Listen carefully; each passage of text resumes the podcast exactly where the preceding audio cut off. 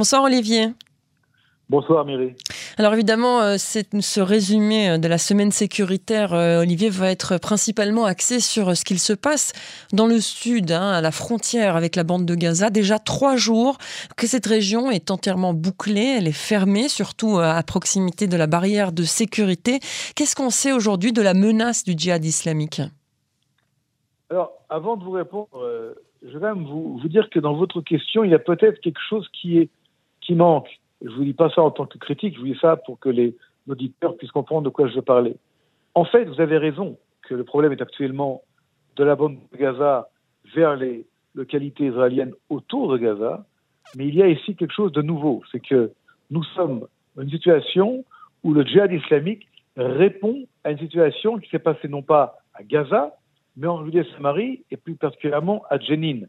Donc si pendant un certain temps, il y avait comme une espèce de séparation entre les, différents, euh, les différentes régions et les différents événements des régions, les uns étant à Gaza, les autres étant à, en Judée-Samarie ou à Jérusalem, là nous voyons une relation euh, entre les événements qui ont eu lieu en Judée-Samarie, particulièrement à Jenin, et la réaction du, du djihad islamique de Gaza, qui euh, met donc aujourd'hui face à cette menace des dizaines, voire des centaines de milliers d'Israéliens qui pour certains d'entre eux, depuis maintenant trois jours, sont cloîtrés chez eux et attendent que ça se passe sans qu'il y ait eu un seul coup euh, tiré de la part du djihad islamique euh, de Gaza vers Israël. Donc nous sommes dans une situation qui est nouvelle. Nouvelle, qui est presque euh, du jamais vu depuis euh, des années, même euh, depuis les dernières opérations, entre autres de gardiens des, des murailles, où le djihad islamique, encore une fois, menace, ne fait rien, depuis trois jours, hein, mm. ne fait absolument rien, Israël prend toutes les précautions nécessaires pour éviter qu'il y ait des victimes ou qu'il y ait des, incidents qui se passent du côté israélien, voire des victimes, mais encore une fois, sur le terrain, Tarkles, comme on dit en hébreu, rien ne se passe du tout. C'est ce qui explique l'incompréhension des habitants aussi, hein, qui, qui disent qu'en temps de, de, quand on est en cycle, dans un cycle de violence, ils comprennent bien euh, les consignes, comprennent la nécessité, et là ils se disent voilà, ça fait trois jours, il se passe rien, et le djihad islamique pourrait très bien réagir une fois que tout sera levé.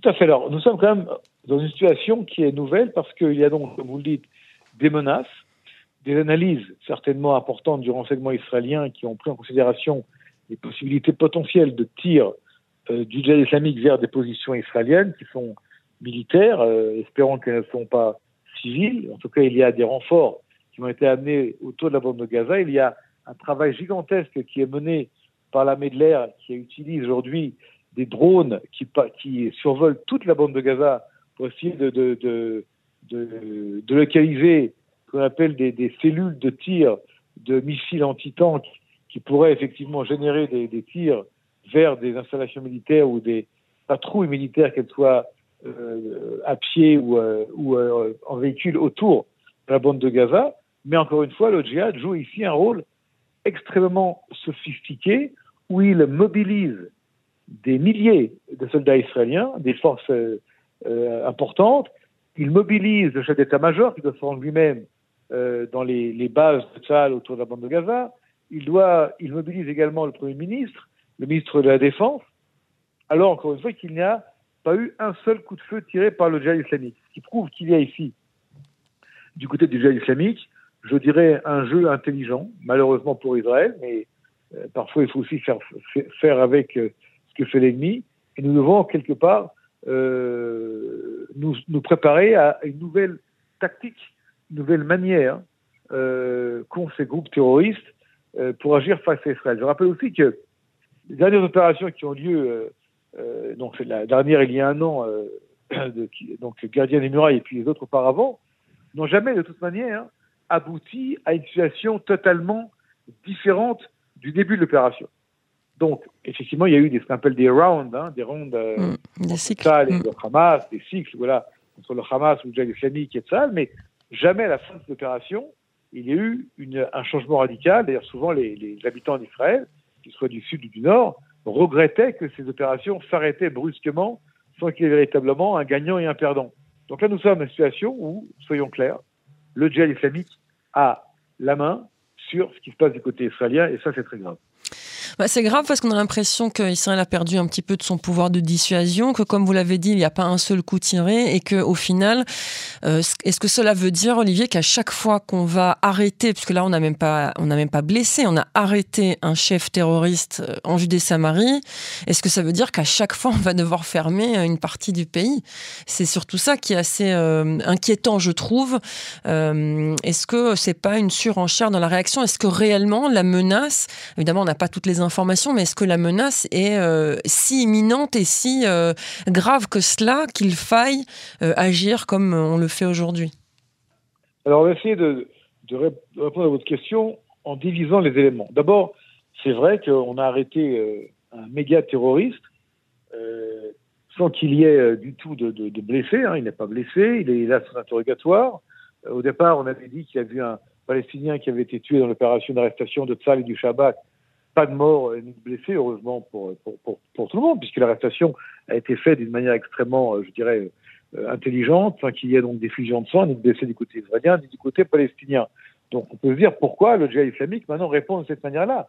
Là, vous avez raison de dire que le djihad islamique fait monter les enchères, en fait, ne permet pas à Tzal d'arrêter des, des, terroristes pour les interrogatoires, et quelque part, il y a ici, euh, comment dire, une surenchère de l'implication du djihad islamique de la bande de Gaza vers ce qui se passe en Judée et ça veut dire aussi que le djihad islamique est en compétition avec le Hamas mm. en disant à, Israël et au Hamas et à l'autorité palestinienne, regardez, nous sommes plus petits que le Hamas, nous sommes, euh, entre guillemets, une organisation euh, sœur, mais la petite sœur du Hamas, et nous tenons euh, en otage je dis, toute la région, euh, ce qu'on appelle Otefaza, donc tout autour de la bande de Gaza, ce sont des dizaines de milliers, voire des centaines de milliers de personnes qui en ont marre, qui en ont assez, et un risque qu'il y ait un attentat ou des attentats euh, qui puissent être perpétrés par des terroristes du djihad, soit de Gaza, soit à l'intérieur d'Israël. Et tout ça réuni fait monter en importance, je dirais, dans la conscience collective, le, groupe terroriste djihad islamique était aujourd'hui un groupe important, mais beaucoup plus petit que le Hamas. Et là, il prend tout d'un coup euh, de l'importance. Et, euh, Israël, euh, pour l'instant, ne change pas du tout de conception, puisque à l'heure où nous parlons, peut-être que les heures prochaines changeront, à l'heure où nous parlons, et là il est 18 heures pratiquement heure, israélienne, eh bien, tout autour de la bande de Gaza, c'est fermé, c'est bloqué, et les forces de, de ont donné l'ordre d'avoir pratiquement un, un couvre-feu euh, total euh, pour des dizaines d'habitations, de villages et de villes autour de Gaza. Hmm. Qu'est-ce qu'il faudrait changer, Olivier, pour que le pays ne soit pas bloqué, en tout cas une partie du pays ne soit pas bloquée dès que le djihad islamique ou le Hamas d'ailleurs menace? Est-ce qu'il y a un changement de stratégie à apporter ou est-ce que Israël doit rester dans la réaction finalement et pas dans la proactivité? Parce que c'est l'impression que ça donne. Alors là, nous sommes dans une situation où euh, l'armée euh, explique qu'il y a un danger imminent, un danger euh, vraiment immédiat d'attaque. D'ailleurs, la preuve, c'est qu'il y a des drones au-dessus de Gaza pour essayer de repérer les différents tireurs, s'il y en a. Euh... Sans, donner, hmm. donner, trop de détails, mais ce qui est clair, c'est que Israël n'a pas aujourd'hui le moyen d'arrêter en amont cette montée de menaces potentielles contre Israël. Donc nous sommes dans une situation de, de, de réaction ici et non pas d'initiative. Mm. L'initiative avait été prise il y a trois jours lorsqu'on a arrêté euh, le chef du djihad islamique en Judée-Samarie, euh, Bam euh, euh, Saadi, avec son, son, gendre et d'autres, d'autres personnes. 50 personnes avaient été arrêtées dans les deux jours auparavant, mais ceci, ceci n'empêche pas que le djihad aujourd'hui se venge et on voit bien que même si on a arrêté la tête, eh bien, il y a suffisamment de, je dirais, de, de cadres du, du, du djihad islamique, de cadres terroristes évidemment, qui continue à manœuvrer, à agir pour euh, conserver cette euh, marge euh, d'action et cette marge de menace. Mm. Et Israël, aujourd'hui, répond de manière, soyons, soyons francs avec nous-mêmes, décevante Et oui, on cède, on cède au terrorisme au final, puisque c'est ce que recherche aussi. C'est certaine, d'une certaine façon, c'est aussi une victoire du djihad islamique que la vie s'arrête euh, dans toute une région euh, euh, du pays. Enfin, en tout cas, c'est un point de vue que partagent pas mal de, journalistes, dont moi. Aujourd'hui, on comprend hein, que la menace est réelle et évidemment qu'on on a une confiance totale dans les services de sécurité, les forces israéliennes, etc. Mais c'est vrai que ça donne une impression qu'on cède face euh, au terrorisme. Alors Olivier, je voudrais, euh, vous avez parlé du Hamas, etc. Mais finalement, on n'entend pas le Hamas dans cette histoire. Est-ce que le djihad islamique pourrait reprendre le pas sur le Hamas? Jusqu'à maintenant, le Hamas réussissait quelque part à contenir le djihad islamique. Est-ce que c'est en train de changer ça? Alors là, je serais un peu plus prudent.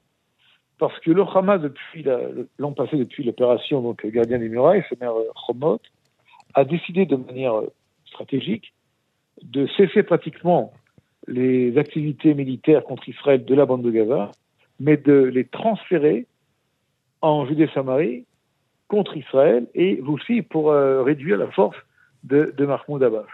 Et là, il se passe quelque chose qui est, euh, je dis intéressant euh, parce qu'on est dans l'analyse, mais c'est très grave.